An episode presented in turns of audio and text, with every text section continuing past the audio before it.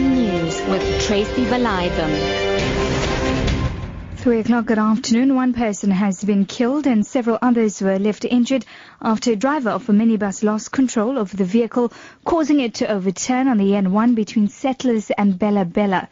Limpopo Traffic Police spokesperson Kakiso Mutane says the minibus apparently had a tire burst. Mutane says the injured have been rushed to a local hospital.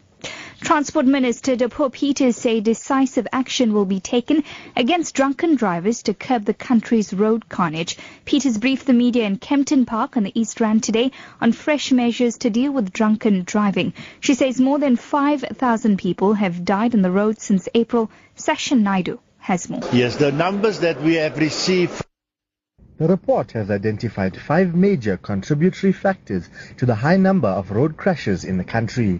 Alcohol abuse by both drivers and pedestrians, followed by reckless and negligent driving, which the minister says results in accidents due to drivers exceeding the speed limit.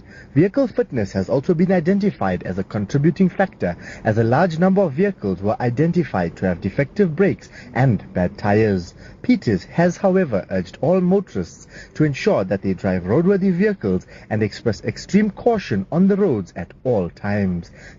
Deputy President Cyril Ramaphosa has criticized South Africans for their negativity, saying they have made it onto a national sport to be negative about their country.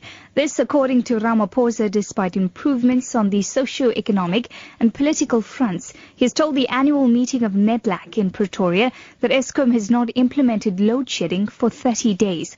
Rather than it being a celebration, people were pouring cold water on it. Ramaphosa says South Africans derive great pleasure in every everything going wrong. Meanwhile, Labour Union FEDUSA, as Minol told the NEDLAC summit, more than 100,000 South Africans are facing retrenchments. Dennis George is General Secretary of FEDUSA. Yes, the numbers that we have received from the CCMA of notice that has been submitted quite high. We're looking at more than about 100,000, you know, um, collectively coming from different sectors, and that is only for the last two months. And that's the reason why we feel it is really appropriate for the social partners to come together to drive the process forward.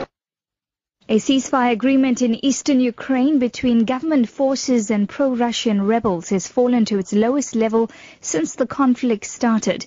Ukrainian President Petro Poroshenko says that for the first time in 18 months there have been no casualties and no shots fired for 24 hours. The BBC's David Stern reports. President Poroshenko hailed the halt in fighting, which he said was a very positive sign.